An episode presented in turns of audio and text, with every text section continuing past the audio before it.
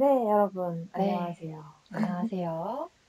2주 만, 아니, 3주 만에 돌아온 서울 이고순입니다. 아, 정말 오랜만이네요. 네, 아, 저희가 저번 첫 방을 마치고 주디에 시험 기간이 있어서 네. 열심히 공부를 하고 다시 네. 돌아오게 됐습니다. 네, 정말 어, 폭풍 같은 시험 기간을 마치고 어, 좀 마음 편안해진 상태로 서울 이곳순으로 돌아왔습니다.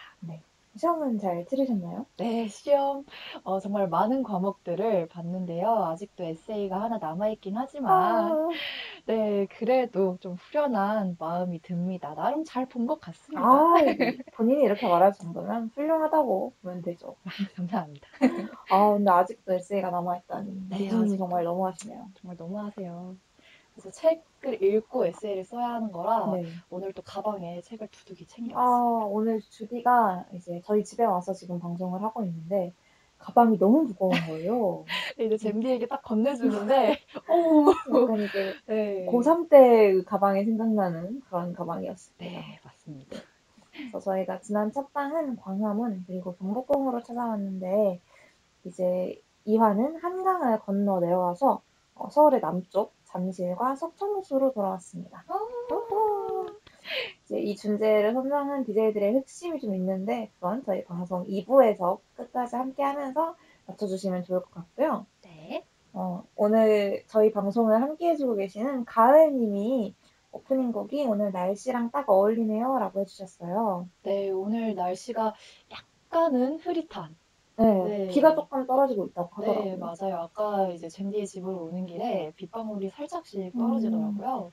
근데 이 저희가 오프닝 곡으로 쓰고 있는 서울 이곳은 장철웅의 노래가 사실 엄청 막 밝고 경쾌하기보다는 서울이 나랑 어울리지 않는다는 내용의 네. 어, 조금 그런 내용의 노래이다 보니 오히려 이렇게 좀 구름 낀 가을날 잘 어울리는 것 같습니다. 네, 맞습니다. 네, 그래서 저희가 2주의 공백기 동안 많은 일들이 있었어요, 서로에게. 네, 맞아요. 먼저 잼디에게 파격적인 소식이 네. 들려왔습니다. 이렇게 긴 2주가 될 줄 몰랐는데, 저는, 네, 인턴을 하게 됐습니다. 아, 갑자기 이렇게 되어서, 저도 너무 놀라운데, 네. 네, 판교로 출퇴근하고 있고요. 아, 판교. 네. 제가 연희동에 살아서, 그리고 판교를 태어나서 처음 가봤어요, 아, 예전에. 정말요? 아, 인턴으로 네. 근데 너무 먼 거예요. 멀죠, 어. 멀죠. 아침마다 경악을 하면서 다니고 있습니다. 네, 얼마나 걸리시나요?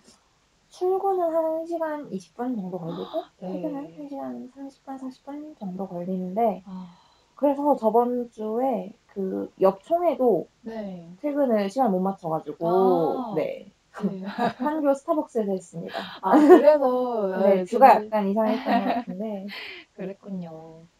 네, 인, 인턴무새 김잼디님께서 인턴무새. 아우 네, 그러니까요. 인턴 그만하고 정규직을 해야 될 텐데 아직 졸업이 좀 남았으니까 좀 더 해보도록 하겠습니다. 그쵸, 다 경험이죠. 인턴, 아유, 이거 붙는 것도 쉽지 않은데 감사합니다. 정말 대단하십니다. 주디도 새로운 소식이 생겼죠? 네, 주디는 인턴은 아니지만 나름 값진 경험이라 할 수 있는 알바를 생애 처음으로 시작하게 됐습니다.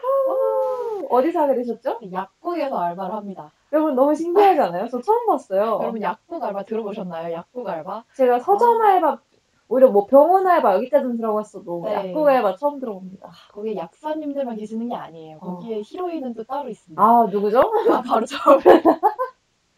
네, 거기 앞에서 이제 제가 어, 좀 간판을 맡고 있다고 해야 하나? 네, 네, 아. 고객분들이 마주하는 분은 저거든요. 그래서 네, 그 약국 알바들의 노고를 좀 알아주셨으면 좋겠고 병원이 그곳에 한 대여섯 군데가 있어요. 네. 그래서 엄청 바쁜데 최근에 시급을 올려주셨기 때문에 버티면서 즐겁게 다니고 있습니다. 아, 네, 정말. 각자 많은 일들이 생겨서 네. 왠지 경제 생활을 시작하게 됐는데 맞아요. 경제력에 갇힌 DJ들이니까 더 아우. 고품격으로 방송을 진행해 보도록 할게요. 네, 좋습니다. 네, 저희가 원래 목요일 12시에 인사드렸었는데 어, 저의 이 편을 낮을 쓸 수 없게 된 사정으로 인해서 지금 주말 이렇게 일요일 12시에 저희 집에 와서 방송을 하고 있는데 네. 저희가 집에서 하는 첫 방송이어가지고 굉장히 불안정할 수 있으니까 혹시 잘 안 들린다든지 끊긴다든지 음량 차이가 너무 난다든지 하시면 꼭 채팅으로 알려주세요. 네, 해주시기 바랍니다. 아, 인성무새 김잼빈님이 네, 어디 약국- 약국인가요? 거기 약 사러 가겠습니다 해주셨어요. 네, 그 약국은 경기도 군포시 삼본동에 있는 기쁨 약국입니다. 여러분 다 네, 기억하세요. 기쁨 약국. 네, 여기 오시면은 제가 네, 약국 약을 좀 제가 이름을 할인을 해드릴게요. 여러분 들으셨죠? 약 할인 받기 쉽지 네, 제 않습니다. 알바비에서 까더라도 할인해드릴 테니까 놀러 오세요. 가을님이 그 고급지다던 약국 알바. 와 맞아요. 어떤 일을 하시죠 약국에서? 네, 저는 이제 처방전을 받고 그리고 전산에 입력을 해요. 입력을 하고 이 약사님에게 넘겨드리고 고객분들 응대하고 계산하고 주변 좀 이렇게 청소도 하고 그런 일들을 담당하고 있습니다. 거의 제가 하는 지금 하는 일과 다를 바가 없는데요? 아, 그런가요? 저는 지금 하는 데서 네. 이제 마케팅 팀인데 오, 다른 이제 프로젝트를 하는 다른 팀들이 서비스를 만들어서 이 날짜에 이 채널을 통해서 이런 내용을 마케팅하고 싶어요라고 하면 네. 그걸 저도 전산에 입력하고 음. 시간대가 겹치면 시간대 고쳐서 알려줘라 하고 어, SNS에 업로드할 예정이다라고 하면 그거 이제 수정해서 SNS에 업로드하는 일을 하거든요. 아, 정말요? 거의 비슷할 것 같은데요? 아, 그런 건가요? 아, 네. 어, 김재민님 군포가 좀 가까우신가 봐요. 어, 그러게요. 이렇게 행복한 이모티콘을 보내주셨는데 이러면 또 오실 수밖에 없죠. 네, 놀러 오세요. 네, 그러면 저희 청취 방법 안내 듣고 노래 듣고 본격적인 일부로 찾아오도록 하겠습니다. 네. 본 방송의 경우 PC로 청취해 주시는 분들께서는 yirb.yonsei.ac.kr에서 지금 바로 듣기를 클릭해 주시고 스마트폰으로 청취해 주시는 분들께서는 앱스토어, 플레이스토어에서 옆 앱을 다운로드하신 후 이용 부탁드립니다. 사운드 클라우드와 팟빵에 YIRB를 검색하시면 저희 방송을 비롯해 다양한 여배 방송을 다시 들으실 수 있으니 많은 관심 부탁드려요. 저작권 문제로 다시 듣기에서 제공하지 못하는 음악의 경우 사운드 클라우드에 선곡표를 올려놓겠습니다. 더불어 열분 이번 학기 안전하고 즐거운 방송을 위해 마이크를 주기적으로 소독하고 모든 DJ가 마스크를 쓰고 방송을 진행하고 있습니다. 사회적 거리를 지키며 안심하고 들을 수 있는 여비 되기 위해 항상 노력하겠습니다. 네, 정말 언제 들어도 깨꼬리 같은 주디의 목소리였습니다. 어, 네. 주디 너무 아나운서나 네. 라디오 DJ 하면 진짜 잘 어울릴 것 같아요. 어머나 잼디 덕분에 어. 깨꼬리가 되었네요. 네, 그러면 저희 노래 한 곡 듣고 일부러 돌아올 텐데요. 잠실을 하면 이곳, 이곳 하면 잠실이라고 할 수 있죠. 봄에는 벚꽃 명소, 가을에는 단풍 명소가 되는 송파구의 자랑. 자랑. 네, 프리던의 석촌호수 듣고 돌아오겠습니다.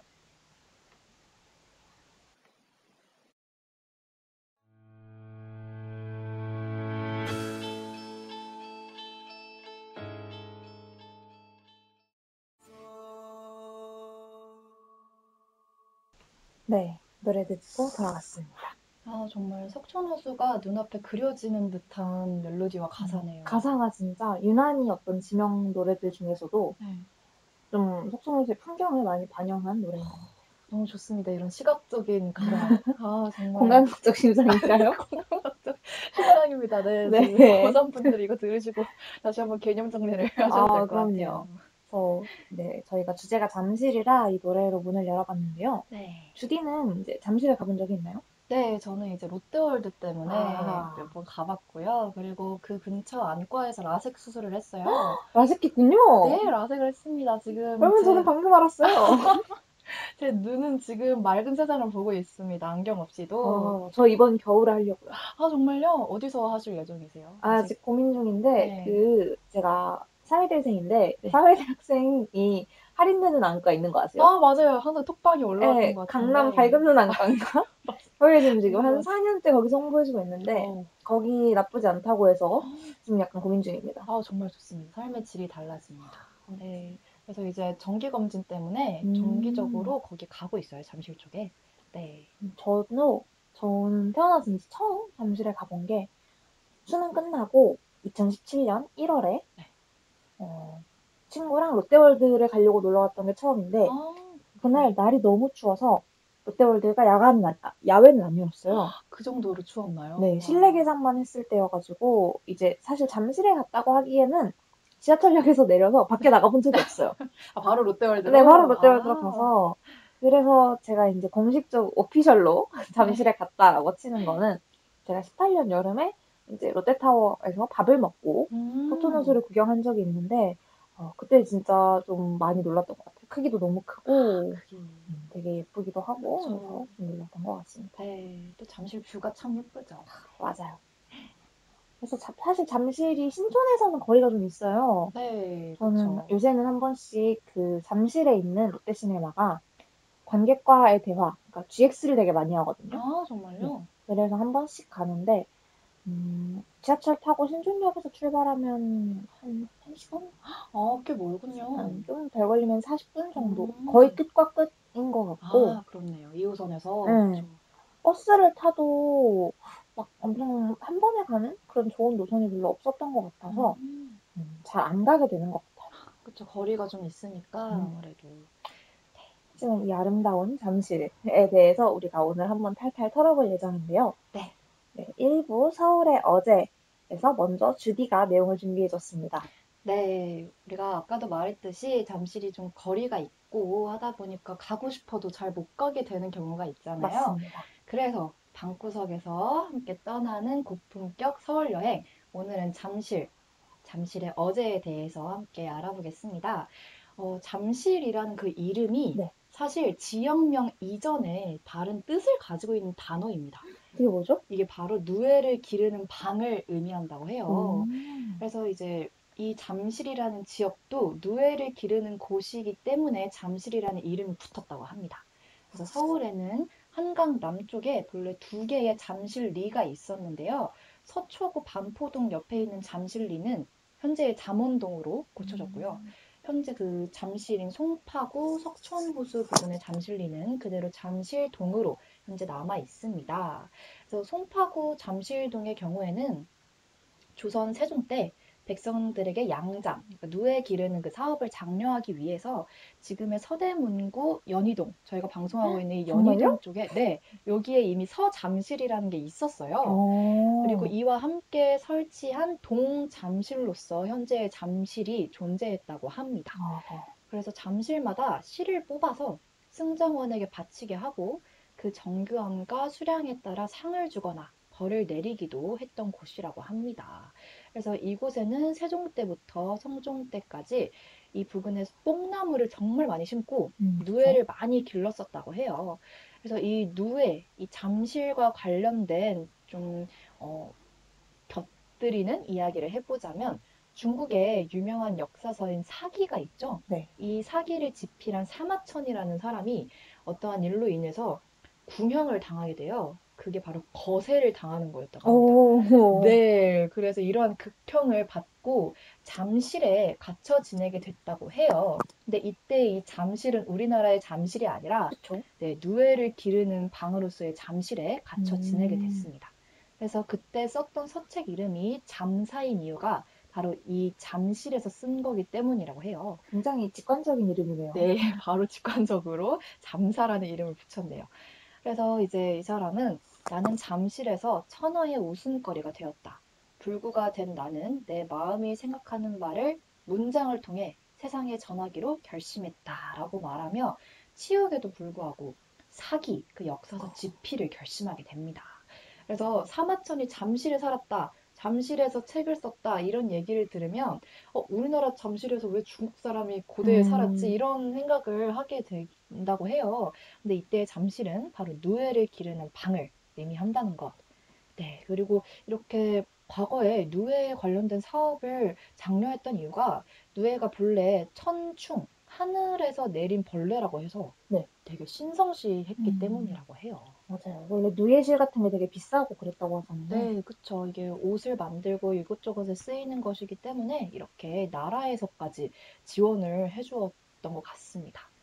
네, 그래서 이 잠실, 현재 우리가 네, 볼 수 있는 그 잠실 지역은 조선시대에는 경기도 양주군, 고양주 면에 속해 있다가 일제강점기인 1914년 조선 총독부령 제111호에 의거해서 경기도 내에 각 면의 명칭과 구역을 새로 정하면서 이 지역은 경기도 고양군 독도면에 편입되어서 잠실리가 되었다고 합니다. 오. 이 독도면은 네. 그 현재 우리가 독도는 우리 땅 할 때 그 독도가 아니라 뚝도라고 불리는 그곳이라고 해요. 아, 그 그러면 뚝섬. 아, 네, 어쩐지 독도가 너무 뜬금없다고 했는데 뚝섬 쪽이었군요. 네, 그래서 이곳에 함께 편입이 되었는데 이 뚝섬 지역에서 과거에 만세 시위가 벌어졌다고 해요. 음, 우리가 만세 시위 하면 3.1 운동만 떠올리는 경우가 많은데 1919년 3월 26일에 저녁 9시경 이 뚝도면 뚝섬 지역에서도 대규모 만세 시위가 벌어졌다고 합니다.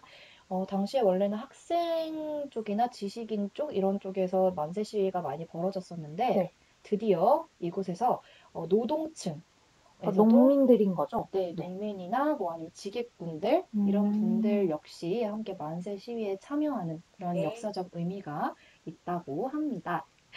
네, 그래서 광복 후에 1949년에 대통령령에 의해서 서울특별시가 확장이 되는데요.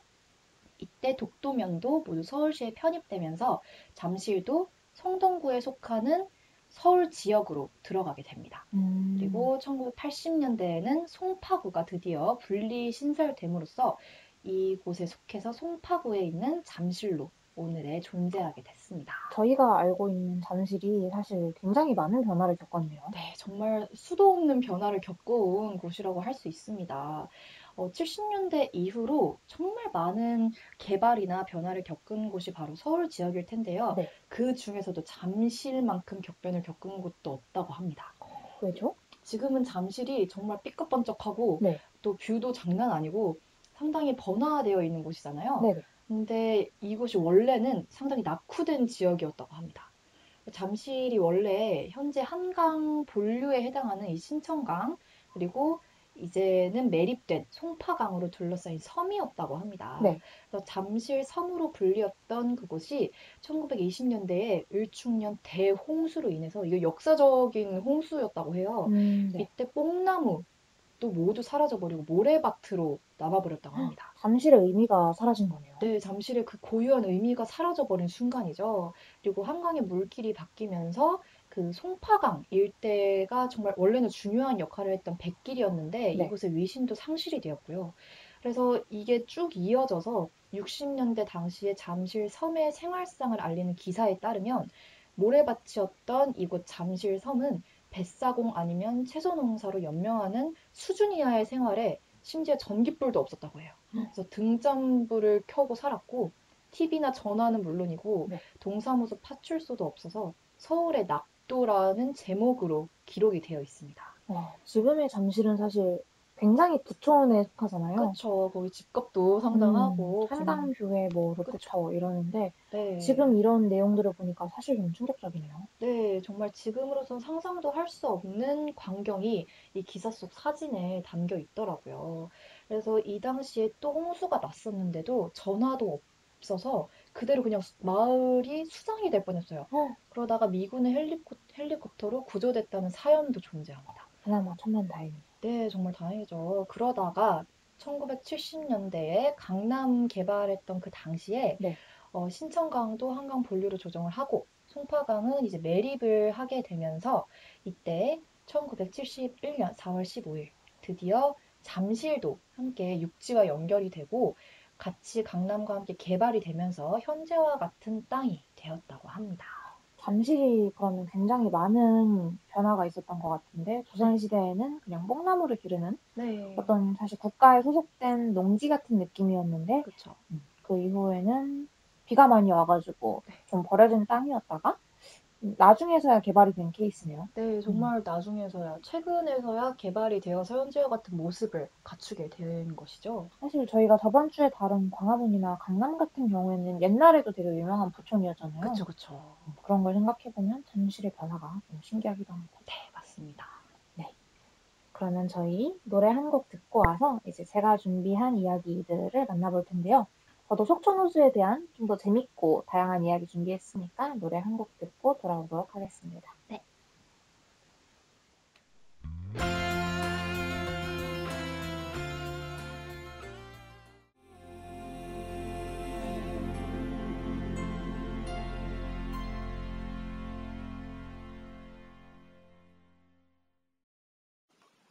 네, 노래 듣고 돌아왔습니다.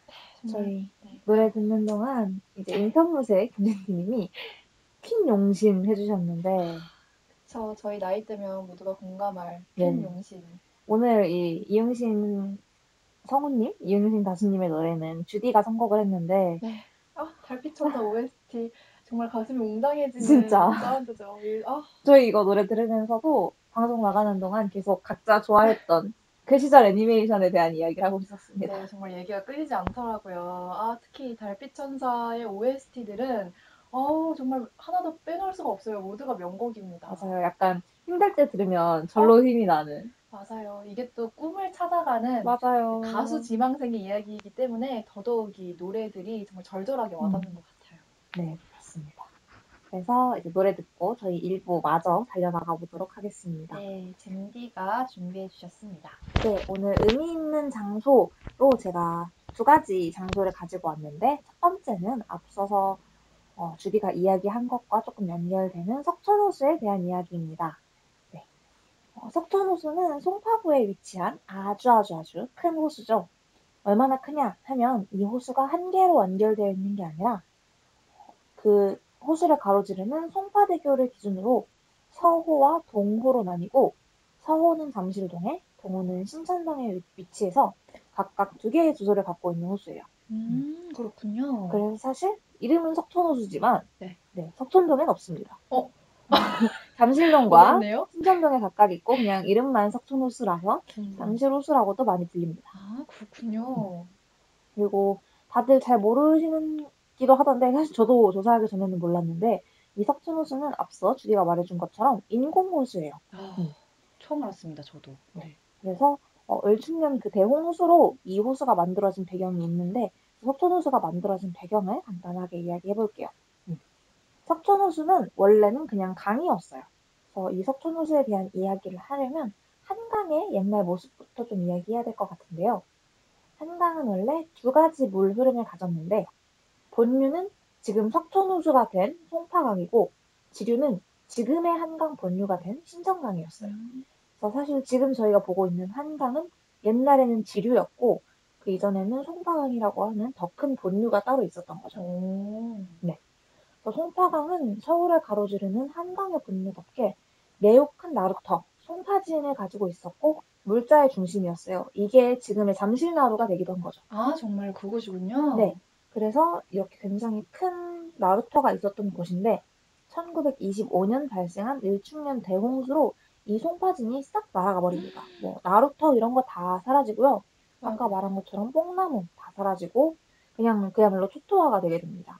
그럼 이곳의 그 경제적인 기반이 모두 몽땅 사라져 버린 거네요. 그렇죠. 그래서 비가 하루에 많이 온 것도 아니고 저희 올해 여름처럼 몇 날 며칠에 걸쳐서 대홍수가 와서 4차까지 홍수가 있었다고 해요. 4차요? 그쵸.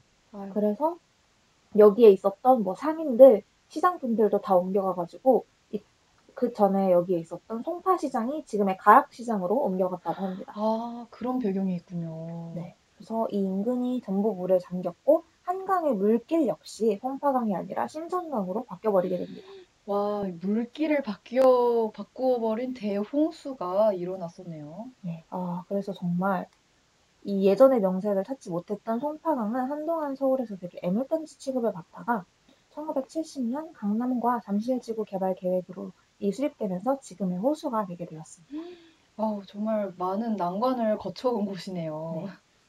연애하고 싶어요 님이 아, 요즘 석촌호수 너무 가고 싶어요 라고 해주셨는데 맞아요. 저희가 오늘 방송을 하게 된 핵심도 석촌호수에 너무 가고 싶다는 마음이었습니다. 맞습니다. 그곳의 그 벚꽃과 아. 단풍을 즐기고 싶은 마음에 산책해야 되는데 산책해야 하는데 네, 그런 흑심을 담아서 준비를 한 것이죠. 그래서 석촌호수가 사실 처음에는 호수를 만들자 하고 생긴 건 아니고 잠실지구를 개발해야 되는데 강이 가로지르고 있어서 불편하니 매립하자의 개념으로 만들어지게 돼서 처음엔 관리가 되지 않아 굉장히 애물단지 취급을 받았다고 해요. 어머 어머. 그래서 사람들이 거기서 낚시를 하기도 하고 아 낚시요? 뭐 겨울에는 빙판을 타러 가서 사고도 엄청 많이 일어나기도 했는데 이 애물단지 취급을 받다가 어, 롯데타워가 바로 그 옆에 들어서게 되면서 비로소 좀 호수다운 면모를 갖추게 되었습니다. 그래서 아, 네. 지금은 서울을 대표하는 랜드마크까지는 아니지만 네. 서울을 대표하는 호수 안에는 좀 손꼽히는 것 같아요. 네, 그쵸. 그리고 잠실 하면 석촌호수가 바로 떠오르잖아요. 네, 맞아요. 지금은 정말 아름다운 모습으로 떠오르고 있는데 그 개발 이전에는 애물단지 취급을 받고 있었다니 네, 맞아요. 마음이 아프네요. 그래서 이 석촌호수는 굉장히 재밌는 행사도 많이 하는데 어, 우선 1988년에는 서울올림픽 전야제를 여기서 실시했었고요. 음, 네. 그리고 롯데타워가 들어선 이후에는 오히려 좀 더 활발하게 행사하는 것 같은데 대왕 러버덕을 띄운다든지 아, 음, 슈퍼문을 띄운다든지 해서 시민들에게 볼거리를 제공하는 공공호수로서의 역할을 다하고 있습니다. 되게 관리가 잘 되고 있네요. 네, 맞아요. 그리고 봄에는 이제 벚꽃 명소로 굉장히 유명해져서 요새는 벚꽃보다 사람이 더 많은 그런 진풍경, 벚꽃 구경이 아니라 사람 구경하러 가는 장소가 되었습니다. 네, 바로 그 사람 구경하러 가는 곳이 석촌호수일 네. 맞습니다. 석촌호수의 크기도 굉장히 큰데요. 석촌호수는 21만 제곱킬로미터입니다. 음, 사실 이것만 들으면 되게 이게 네. 어느 정도지? 네. 라고 싶을 수 있어서 제가 조금 예시로 들자면 보통 저희가 건국대 안에 있는 호수 일감호에 어, 한국의 캠퍼스가 퐁당 빠진다라고 이야기를 해요. 어, 일감호가 아마 4만 제곱킬로미터 정도 되는데 네. 4만이요? 석촌호수가 이거의 5배 정도 되는 크기이고요. 그래서 와. 석촌호수 안에는 서강대 캠퍼스 전체가 퐁당 빠진다고 보시면 돼요. 어마무시한 네. 크기였군요. 서강대가 대홍동을 거의 다 먹고 있는 정도니까 대홍동이 석촌호수에 퐁당 들어간다 생각하시면 아, 그렇네요. 제가 어, 운동 삼아서 몇 바퀴씩 돌았다고 하는 분들이 있던데 제가 가서 한 바퀴 돌아봤거든요. 네. 너무 힘든 거예요. 그래서 어, 많이 도시는 분들은 진짜 리스펙이다라는 생각이 좀 들더라고요. 몇 바퀴씩 돈다고요? 와, 참. 네. 어, 잠실하면 또 빼먹을 수 없는 장소가 바로 그 옆에 있는 롯데타워입니다. 롯데타워. 네, 그래서 명목상 공사 기간이 무려 18년이나 걸린 롯데그룹의 대작이라고 할 수 있는데요. 네. 어, 1988년에 롯데타워에서 그러니까 롯데그룹에서 서울시로부터 이 부지를 매입한 이후에 우리 63 빌딩을 뛰어넘는 서울의 랜드마크를 만들어 보자 음. 라는 포부로 시작했는데 이제 조감도를 세워서 서울시에 제출을 했더니 그렇게 높은 건물을 지으면 활주로를 방해한다는 이유로 계속 거절이 나옵니다. 어, 그런 이유로. 음, 사실 지금도 판교 지역이라든지 강남 지역 같은 경우에는 고층 건물을 일정 수준 이상으로 짓지 못해요. 이제 안전 문제도 있지만 공공 활주로에 겹치기 때문에 많이 거절당하는데 그래서 끊임없이 거절당하다가 결국 2010년 착공해서 지금의 롯데타워가 6년 만에 완공되게 됩니다. 아, 이게 거절을 당했던 이유는 정확히 몰랐는데, 아, 공군의 활주로를 방해할 수가 있겠네요, 생각해보니까. 네, 맞아요. 네. 그래서 이 롯데타워는 현재 세계에서 다섯 번째로 높은 음. 건물, 우리나라에서는 가장 높은 건물이고요. 네. 네. 또 가장 높은 유리바닥 전망대를 가진 건물로 기네스북에 인증되어 있습니다. 오, 엄청난 기록을 세운 타워가 되었네요. 네, 맞아요. 그래서 이 롯데타워의 꼭대기에는 어, 지금 서울 스카이라고 하는 전망대가 들어가 있고요. 네. 음, 롯데호텔에서 운영하고 있는 롯데 시그니엘 그리고 롯데의 각종 다양한 본사들이 있고 건물 자체도 지하에는 롯데월드 그리고 음. 잠실역이랑 연결되는 장소입니다. 제가 예전에 TV에서 봤던 것 같은데, 시아준수 씨였나요? 네. 어떤 분이 여기에 거주를 하고 있다고. 그래서 정말요? 네, 그래서 그 실내를 봤는데 정말 호화롭더라고요. 역시 연예미치. 네.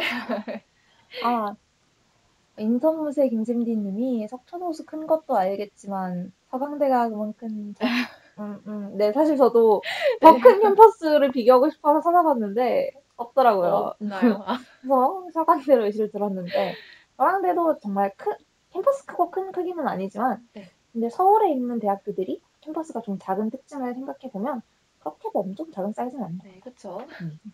그리고 연애하고 싶어요 님이 산책하고 롯데월드 가면 너무 좋은데 롯데월드 아. 언제쯤 갈 수 있을까요? 맞아요. 그러게요. 그게 딱 코스인데. 전 태어나서 롯데월드 딱 한 번 가봤거든요.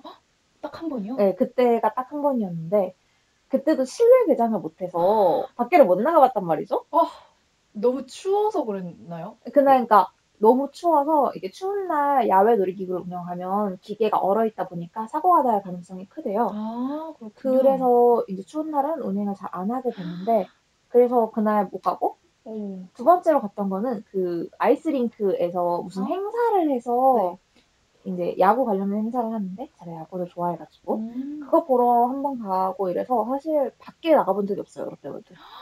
어, 너무 아들 너무 충격적인 사실인데요? 주디가 지금 너를 저를 너무 불쌍한 표정으로 보셨는데 그렇습니다. 그래서 저는 올해 휴학했으니까 해외여행도 가고 롯데월드도 가서 해야지 했는데 음, 인생이 이렇게 됐네요. 네. 아우, 너무 안타깝습니다. 아우, 실외를 봐야 하는데. 아 저도 언젠가 그런 날이 꼭 오기를 네, 꼭 가셔야 합니다. 기대하고 있겠습니다. 네, 그래서 이 롯데타워는 사실 굉장히 크잖아요. 그래서 날씨만 맑다면 서울시대 모든 곳은 물론이고 경기도와 인천 그리고 강원도에서까지 육안으로 관찰이 가능하다고 합니다. 와, 맞아요. 그래서 잠실이랑 분명히 되게 멀, 먼 것 같은데 서울만 가면 보이더라고요. 맞아요. 네. 날씨만 좋으면 보입니다. 네. 그래서 이제 과학적으로 좀 계산을 했을 때 어디까지 보이느냐고 했을 때 어, 실제 관측 가능 거리는 약 83km이고요. 이 정도 거리면 북한에 있는 개성시, 강원도 원주, 춘천시 소양호, 철원에서 보인다고 합니다. 와, 서울이 아닌 정말 먼 그렇죠. 곳에서까지 이제 북한이요? 계산상으로는 이렇게 가능하긴 한데, 네. 근데 이제 우리나라 같은 경우에는 고층 건물이 너무 많아서 아. 가려서 안 보일 가능성이 높아. 이 실관측 거리가 큰 의미는 없지만 어쨌든 이 건물의 높이를 측정하는 데 중요한 척도로 쓰이고 있다고 합니다. 네, 확 이제 느낌이 오네요. 그래서 매년 10월경이면은 이 롯데타워에서 불꽃놀이 축제를 진행하죠. 건물이 이렇게 반듯한 게 아니라 위로 좀 좁아지는 지형 조건을 가지고 있기 때문에 네. 건물 외벽에서 수직으로 불꽃을 쏘아 올리는 장관의 이벤트를 진행하게 됩니다. 아, 이 행사를 하는 날이면 잠실역의 유동인구가 평소의 5배를 육박하고요. 다섯 배요. 네, 핸드폰 같은 경우에는 마치 새해 첫날처럼 통신이 잘 터지지 않아 3사에서는 그 전송차, 네. 파차를 실제 근처에 전부 배치해가지고 통신률을 높이기도 하고요. 와, 불꽃놀이가 잘 보이는 지역의 호텔, 레스토랑 등은 전부 풀부킹. 당연히 잠실타워에 있는 롯데 시그니엘도 전부 풀부킹이 된다고 합니다. 아, 이거 예약하려면 또 전쟁이 한바탕 일어나겠네요. 아, 그럼요. 아, 정말 안 그래도 평소에 잠실역 유동 인구가 엄청나잖아요. 맞아요. 근데 제가 진짜 안과 정기 검진 갈 때마다 사람들한테 쓸려가지고 그냥 지하철 들어가고 이런 경우도 있는데 평소에 다섯 배라니. 네, 와, 쉽지 정말 않죠. 네, 통신사들이 애를 먹을 네, 그런 이유가 딱 있네요. 그리고 단순히 불꽃놀이만 하는 게 아니라 이 전체 유리인 외벽을 이용해서 미디어 파사드처럼 LED 점화식으로 글씨도 쓰고 뭐 그림도 그리고 해서 2018년 1월 1일에도 이런 행사를 했었는데 음, 네. 그때는 뭐 평창 올림픽에 대한 이야기도 하고 복 복자 한자를 네. 외벽에 표시하는 그런 이벤트도 했어가지고 사실 정말 장관은 장관이더라고요. 와, 정말 멋있었겠네요. 음, 심지어 이 불꽃놀이는 용인에서까지 보인다고 하는데요. 정말 규모가 크죠. 네.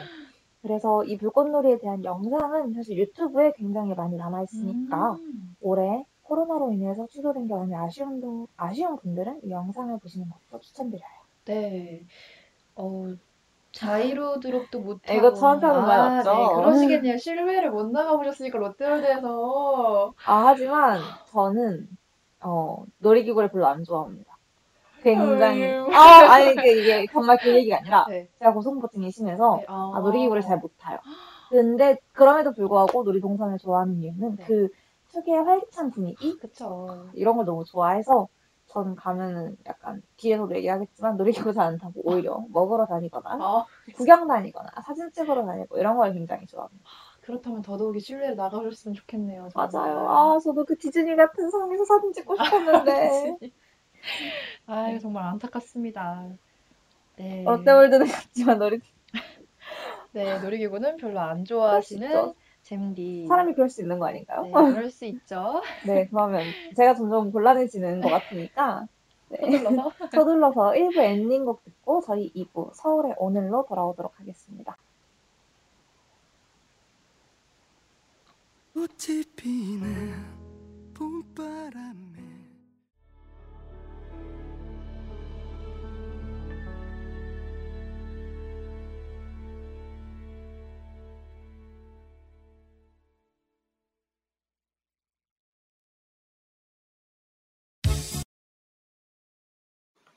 네, 예성의 벚꽃잎 듣고 돌아왔습니다.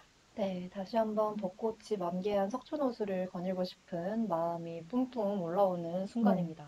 정말 올해 벚꽃놀이 가고 싶었는데 아. 너무 아쉽네요. 정말 아쉽습니다. 아, 제가 시험 기간이 아닐 때 4월에 맞아보는 게 이번이 최생활 처음인데 그랬는데 집에서 마음껏 보셨나요? 아, 집에서 벚꽃 같은 거 안 보였고요. 아 너무 아쉽고 내년에도 왠지 시험 기간에 벚꽃을 볼 것만 같은 그런 생각이 드네요. 그래서 싱그러운 노래 분위기와 함께 2부에 막 올려보도록 하겠습니다. 네. 네, 2부는 서울의 오늘로 저희가 잠실 석촌호수 인근에 있는 가고 싶은 좋은 장소들을 소개해드리는 시간인데요. 아, 정말 실속 있고, 네. 네, 저희 사실 찾으면서 더 많은 걸 배워갑니다. 네, 많이 배워갈 수 있는 파트죠. 그래서 제가 이번 주에는 어, 카페, 빵집, 약간 서점 이런 공간들을 좀 찾아봤어요. 네, 어, 제가 찾아본 카페는 카페 이클립스라고 하는 곳인데요. 음. 어, 커피랑 와인을 같이 파는 약간 루프탑 카페 겸펍 어, 같은 느낌이었습니다. 루프탑 좋죠. 네. 꼭 제가 rooftop으로 찾은 이유가 이곳에 1층과 2층 모두에서 롯데타워와 석촌호수가 보인다고 합니다. 와, 정말 view 맛집이죠. view 맛집이네요. 안주가 따로 필요 없는. 네, 네. 아, 필요 없어요, 필요 없어요. 그리고 음료는 이제 블루문이라고 하는 음료가 굉장히 유명한데 음. 어, 코코넛 베이스의 아인슈페너 그러니까 밑에는 아메리카노가 들어가고 위에는 크림이 올라가는 그 아인슈페너 맨 아래에다가 블루 레모네이드를 만들 때 사용하는 파란색 큐라소라는 음. 그 색소를 넣는다고 해요. 그래서 처음에 딱 음료가 나왔을 때는 밑에 파란색의 한 층, 그리고 음. 위에는 이제 아인슈페너가 들어있는데 먹는 방법이 적혀 있는 카드를 같이 주신대요. 오, 네. 보면은 어, 먼저 아인슈페너를 기울여서 위에 있는 크림과 커피를 좀 먹은 다음에 색깔을 섞어서 어, 블루문을 즐겨라라고 하는데 이렇게 섞으면 커피와 파란색이 섞인 굉장히 묘한 빛깔이 나와서 많은 사랑을 받고 있다고 합니다. 어, 정말 참신하네요. 음. 궁금해집니다. 가면 꼭 마셔봐야겠어요. 네. 그래서 이게 블루문인 이유가 하늘에 달이 떴을 때 하늘이 완전히 파란색이 아니라 약간 아 까만색이 아니라 약간 파란빛이 도는 그런 까만색이잖아요.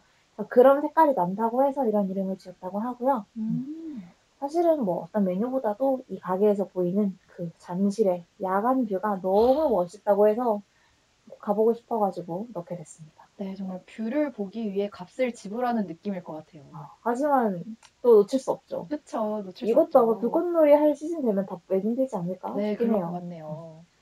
그리고 제가 또 다, 하나 더 준비한 거는 이번에는 서점을 준비했는데요. 음. 무엇보다 책방이라고 하는 서점입니다. 어, 이름이 되게 독특하네요. 그렇죠. 이름이 되게 귀엽죠. 이제 석촌호수의 서호와 동호 중에서는 동호 가까이에 위치한 서점인데요. 음. 음, 저는 한번 가본 서점이에요. 아, 정말요? 네. 근데 굉장히 약간 잔잔한 분위기고 음. 이게 제 기억으로 2층인가에 있고 그래서 처음에 찾아가는 게 좀 힘들었어요. 아, 약간 일지로 느낌처럼 네. 간판이 잘 안 보이고 어. 막 계단을 올라가야 되고 이래서 아니 이런 데 서점이 있다고 하고 갔는데 네. 뭔가 이름은 책방이고 역할은 서점이지만 뭔가 책방보다는 책을 사랑하는 주인장이 좀 마찬가지로 책을 좋아하는 분들과 3, 4, 5 모여서 이야기도 나누고 책도 사갈 수 있고 이런 느낌으로 만들어진 공간이었고요. 음. 그래서 실제로 여기서는 one-day class 같은 것도 굉장히 많이 하고 어, 정말요? 원래 달마다 책을 사랑하는 사람들이 와인 마시는 모임이라고 해서 정기적인 모임도 있다고 들었는데 음. 음, 코로나 때문에 요새는 계속 운영을 하고 계신지 잘 모르겠네요. 어, 이, 여기 너무 좋을 것 같은데요? 네, 저는 이 특유의 좀 단란한 분위기가 되게 좋았던 것 같아요. 음, 네, 그리고 찾아가기 그 어려운 쪽에 위치해 있다는 것도 네, 뭔가 굉장히 신비로운 느낌도 들고 아 그렇죠. 네, 꼭 이런 자그마한 서점은 꼭 찾기 어렵잖아요. 맞아요. 네, 그래야 합니다. 네. 그래서 꼭 한번 가보고 싶은 곳이네요. 네, 꼭 주디도 한번 가보는 걸 추천드릴게요. 저는 쟁쟁 혹시 책을 평소에 좋아하나요? 저는 좀 좋아하는 편인 것 같아요. 아, 많이 읽으시나요? 아, 이게 되게 어려운 게 책을 많이 네, 책을 많이 읽고 근데 옛날에는 책을 들고 다니는 게 너무 무거워서 음. 작년 아, 올해 4월에 전자책을 샀거든요. 아, 근데 확실히 전자책이 있으니까 조금 더 많이 읽게 되는 것 같아요. 아, 정말요? 저는 원래 책을 그렇게 좋아하는 편은 아닌데 네. 이 특유의 그 서점 분위기는 정말 좋아요. 맞아요. 그리고 서점은 되게 구경할 게 많아서 네, 그쵸, 그쵸. 네, 저도 서점에 책 사러 가는 것보다 구경하러 더 많이 가는 것 같아요. 네, 그 분위기를 느끼기 위해서라도 꼭 한번 무엇보다 책방 가봐야겠습니다. 네, 그럼 이제 다음은 추천 식당인데요. 네, 주디가 어. 준비해 주셨죠? 네, 주디가 준비한 추천 식당. 어, 이름이 친숙해요. 단디. 전 처음에 그 저희 대본을 구글 드라이브로 쓰는데 이게 주디가 추천 식당에 단디라고 써놨길래 네. 이게 뭐지? 단디가 추천을 했다는 건가? 막 이러면서 혼자 생각을 엄청 했는데 식당 이름이 단디더라고요. 식당 이름이었습니다. 저도 어쩐지 이 이름을 보고 나서 뭔가 익숙하더라고요. 음. 그랬더니 우리 옆에 네, 계시는 DJ분 성함과 똑같은 우리 단디. 네, 여기는 대창덮밥 맛집입니다. 아 너무 가보고 싶어요. 이거를 대창덮밥을 호르몬동이라고 부르더라고요. 그리고 여기는 이 호르몬동을 하루에 50인분 한정 판매한다고 합니다. 아, 이게 맛집의 그 특징이잖아요. 한정 판매. 어, 오늘 재료 소진. 아, 아. 맞아요. 꼭 써있죠, 가면. 그래서 이 단디라는 이름이 단단히 해라. 이 단디 해라 할 때 그 방언이 맞다고 해요. 음, 그래서 부산의 청년들이 만든 식당이라고 합니다. 제대로네요. 네, 그래서 계란 노른자를 터트려서 대창을 적신 다음에 양파랑 밥이랑 먹으면 정말 꿀맛이라고. 근데 네, 지금 어 배고파서 약간 부럽을 것 같아요. 꼬르륵 소리가 날 걸 참고 있어요, 정말. 저희 오늘 네, 방송. 끝나고 연희동에 밥 먹으러 갈 거거든요. 아, 네, 여러분 맛있는 거 식당. 추천 부탁드려요. 리승소희님이 대창덮밥 죽었다라고 해주셨는데 정말 침이 침이 마르질 않아요. 원래 대창덮밥이라는 게 이렇게 핫한 메뉴는 아니었는데 한 그렇죠. 1, 2년 전부터 굉장히 버즈가 많이 되면서 지금은 좀 맛있는 덮밥집 가면 꼭 하나씩 있는 것 같더라고요. 네, 그리고 여기저기 맛집 찾아볼 때 꼭 항상 하나씩은 있어요. 음, 대창. 덮밥집이. 근데 이게 또 제가 저번에 네. 판교에서 대창 덮밥을 한번 먹어봤는데 되게 맛있게 하기 어렵다는 생각이 든게 네. 처음은 다 맛있어요. 왜냐면 대창은 항상 어려니까. 그쵸. 근데 이게 좀 갈수록 기름지거나 질리는 느낌이 있으면 다 못 먹고 항상 남기게 되더라고요. 음, 그래서 네. 맛집이 되기 정말 어렵다라는 생각이 좀 들었어요. 그 느끼함을 어떻게 컨트롤 하느냐에 따라서 맛집이냐 아니냐가 갈리는 것 같아요. 음, 맞아요. 리승초이님도 진짜 제대로 잘 하는 집 없는 느낌이잖아요. 그쵸, 그쵸. 가보고 싶네요 해주셨는데 잠시에 단디 한번 가주시고 저희 방송에 또 후기 남겨주시는 거 부탁드리겠습니다. 네. 그럼 이번에는 주디가 선곡한 중간곡 듣고 저희 세 번째 준비한 이야기로 넘어가 볼까요?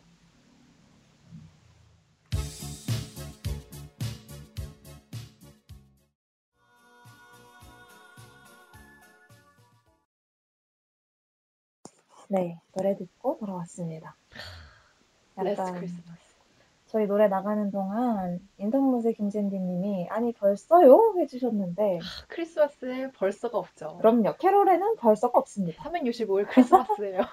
아 지금 그리고 스타벅스도 그 그저께 네. 크리스마스 edition을 출시를 했더라고요. 와.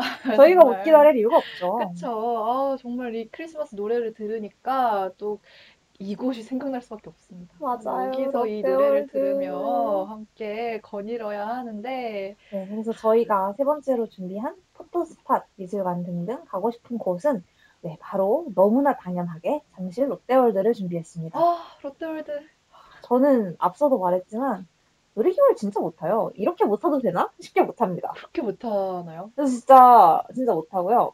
이제 보통 초등학교 중학교 때는 수학여행을 그렇게 놀이동산을 가잖아요. 그렇죠.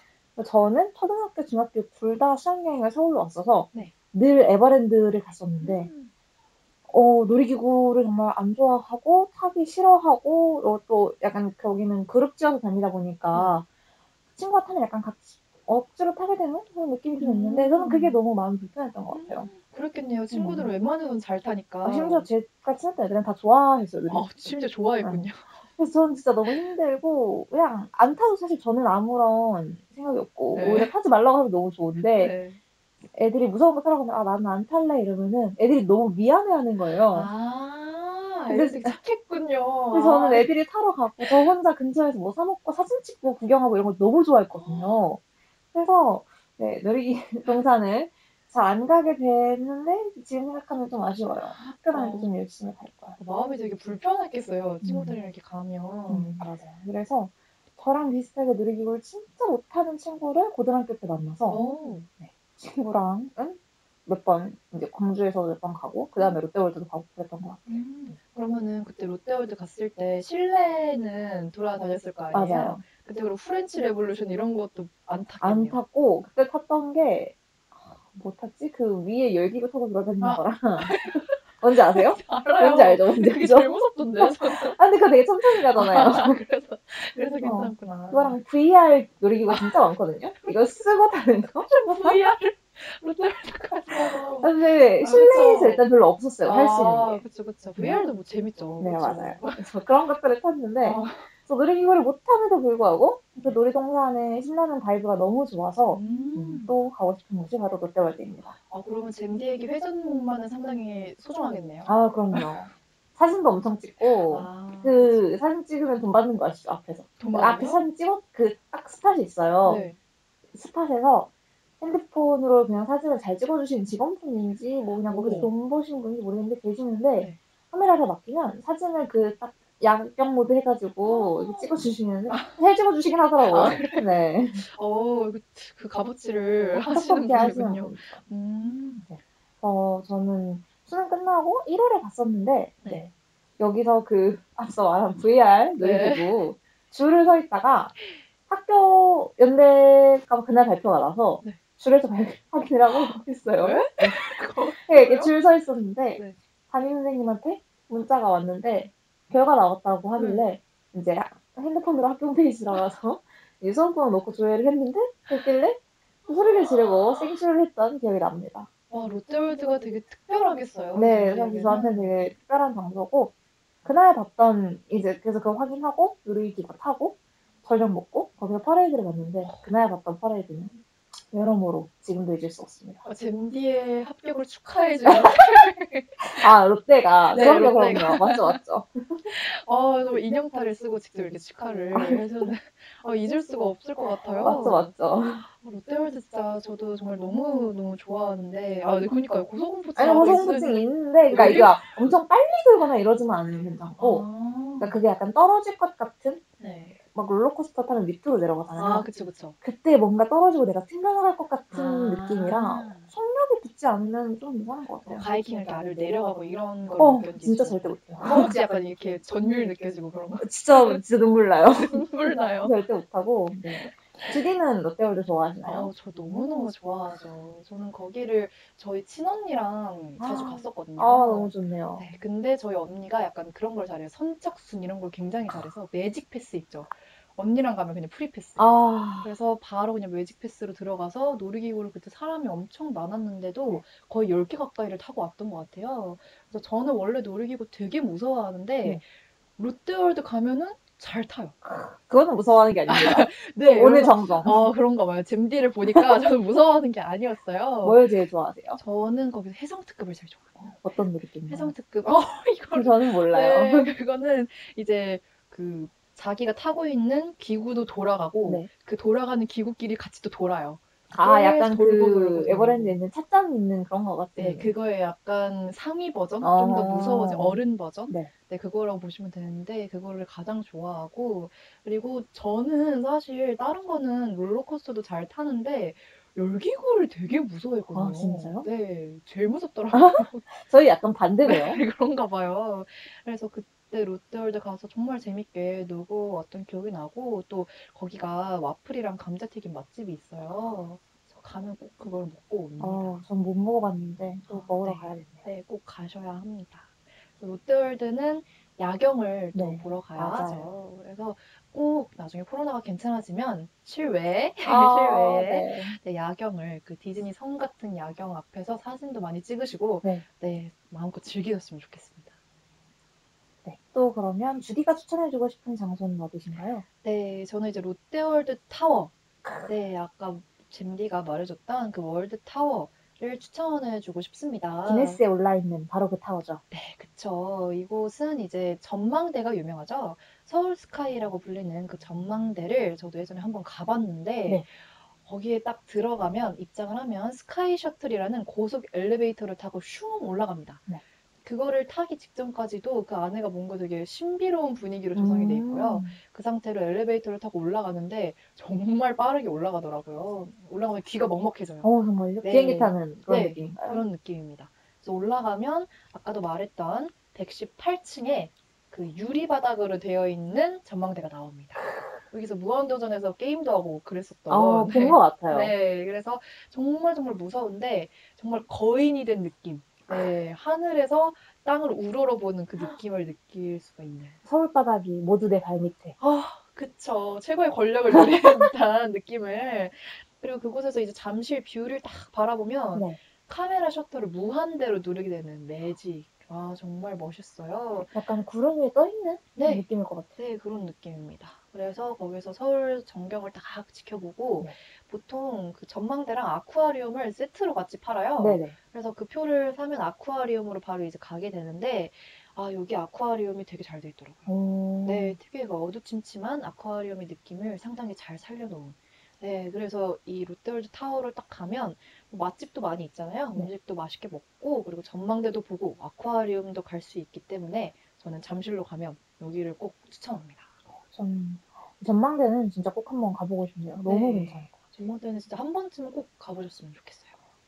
그 이순철님이 저희 아까 어, 롯데월드 얘기하니까 놀이동산 추러스 먹고 싶다 하셨는데 그쵸. 진짜. 롯데, 롯데월드 놀이, 놀이공원 가서 꼭 먹어야죠. 놀이공원의 상징이 되는 음식이지 않나 그런 그쵸. 생각이 좀 들고요. 네. 사실 놀이기구 하니까 제가 전 그럼 과연 무슨 놀이기구를 좋아하지 이렇게 생각을 해봤는데 과연 저는 그 대관람차를 진짜 좋아하거든요. 좋죠. 아, 네. 근데 정말 재밌디 다행이에요. 왜요? 이게 그래도 빠르지만 않으면 탈 수는 맞아요. 바로 그거죠. 높은 곳을 갈 수가 있어서. 근데 대부분 빨라요 놀이기구는. 그렇네요. 자이로드롭 이런 거 진짜 상상을 못합니다. 아, 근데 정말. 대관람차를 되게 좋아하는데 한 네. 가지 아쉬운 건 한국에 대관람차가 별로 없어요. 아, 그쵸. 그렇네요. 네. 생각해보니까. 에버랜드도 없었던 것 같고요. 네. 롯데월드도 없고, 네. 저는 대관람차를 처음 탔던 건 일본 갔을 때 처음 탔었는데, 음. 오사카는 큰 대관람차가 두 개가 있어요. 아, 하나는 정말요? 그 드림아이에도 나왔던 네. 백화점에 있는 빨간색 대관람차가 있고, 네. 하나는 한국으로 치, 서울로 치면 한강 같은 오사카 강 바로 옆에 음. 큰 대관람차가 있는데, 거기 올라가서 보이는 그 강 뷰가 너무 멋져서, 너무 좋겠네요. 음, 지금 생각해 보면 그 롯데월드에도 하나 있어도 그러게요. 되게 좋은 명소로 쓰이지 않을까 하는 생각이 드네요. 저 어렸을 때 한번 탔던 것 같은데 그게 어디서 탔는지 모르겠네요. 에버 랜드에 있었던 것 같기도 하고. 아마 옛날에 있었는데 안전 네. 문제로 없어졌던가 했던 것 아, 같아요. 너무 아쉽네요. 진짜 재밌고 음. 가족들이랑 같이 타도 정말 분위기 있고 너무 좋았는데. 진짜 그야말로 가슴이 아, 웅장해지는 정말 기분. 웅장해지죠. 그리고 이제 커플들이 또 아. 많이 그렇다고 하더라고요. 저는 잘 모르는 이야기인데 네. 그렇다고 하더라고요. 네, 롯데월드에 진짜 하나쯤 있어도 정말 실내에 딱 맞아요. 너무 좋을 것 같아요. 그래서 언젠가 한국에도 큰 놀이동산에 좀 이 대관람차가 생겼으면 좋겠네요. 네. 아, 저희 잠실에 대해서 가고 싶은 곳들 탈탈 털어봤고요. 네. 2부 엔딩곡 듣고 저희 마무리하러 돌아오도록 하겠습니다.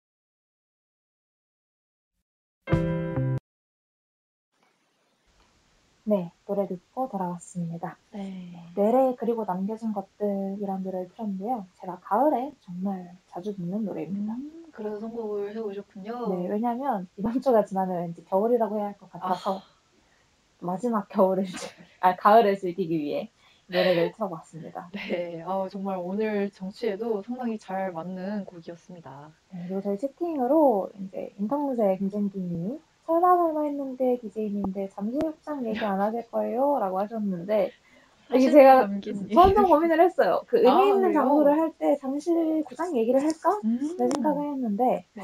잠실 구장은 뭔가 이 롯데월드 and 석촌호수와는 컬러가 조금 다른 것 같다는 아, 생각을 좀 했고 네. 그리고 생각보다 거기랑 잠실구장은 거리가 좀 있는 것 같아요. 그러게요. 음. 생각해 보니까 이름은 잠실구장인데. 그렇죠. 사실 그리고 뭔가 잠실보다 그냥 실내 체육관 느낌이 더 강해서 음. 그러니까 체육관, 뭐 운동장 이런 느낌이 더 강해서 나중에 저희가 혹시 운동장 special 이런 걸 하게 될 날이 온다면 네. 그때 좀 더 자세히 다루도록 네, 하겠습니다. 좋습니다. 너무 서운해하지 않으셨으면 좋겠고 네, 그래서 오늘 저희 잠실과 석촌호수 이야기로 1, 2부 준비해봤는데 음, 어떠셨나요? 아, 정말 오늘도 역시나 정말 알찬 어, 이거 준비하면서 네. 서울에 대해서 알아가는 게 너무 많아요. 저희가 생각보다 준비에 시간이 좀 많이 들어요. 네, 맞아요. 드라이브 파서 각자 조사하고 거기에 또 댓글 달고 막 이러면서 준비하는데 굉장히 알찼습니다 네, 오늘도. 어, 정말 박사가 되어가는 것 같은데 아까 잼디가 그랬는데 이거 끝나면 서울시에 어디 취직해도 네, 될것 약간 같아서 안내 가이드 이런 거 할 수 있을 것 같다는 생각이 드네요. 네. 그리고 우리 전국을 살린다면 홍보팀 이런 데 취직을 해도 네, 어, 가능성 있는 것 이야기죠. 같아요. 네. 네, 그래서 저도 오늘 너무 재밌었고 네. 오랜만에 하는 방송에 집에서 하는 방송이 처음이라 네. 저는 사실 너무 좀 쫄았어요. 어제 막 혼자 시험 방송 해보기도 하면서 그러니까요. 잼디가 정말 이거를 프로그램을 손수 다 깔아주시고 준비를 많이 아닙니다. 해주셨어요. 그래서 좀 쫄았는데 그랬던 것 치고는 굉장히 smooth하게 잘 됐던 것 같습니다. 네. 그리고 잼디 집에서 하니까 뭔가 되게 다락방에서 하는 것 같고 아늑하고 맞아요. 어, 정말 좋네요. 이게 마스크 안 쓰고 방송한다는 아, 게 얼마나 그쵸. 큰 축복인지 모르겠네요. 그래서 오늘 방송 그래도 많은 분들이 끝까지 함께 해주셔가지고 되게 기분도 좋고 네. 사실 주말 방송은 청취율이 좀 낮아서 음, 그쵸. 그래서 걱정을 했는데 오히려 많은 분들이 들어주신 것 같아서 행복하네요. 감사합니다. 네, 끝까지 함께 해 주셔서 너무 감사하고 저희는 다음 주에 더 재밌는 방송으로 돌아오도록 하겠습니다. 다음 주에 봅시다. 네, 그럼 마무리 곡으로 저희 카더가든의 31 띄워드리면서 마무리할게요.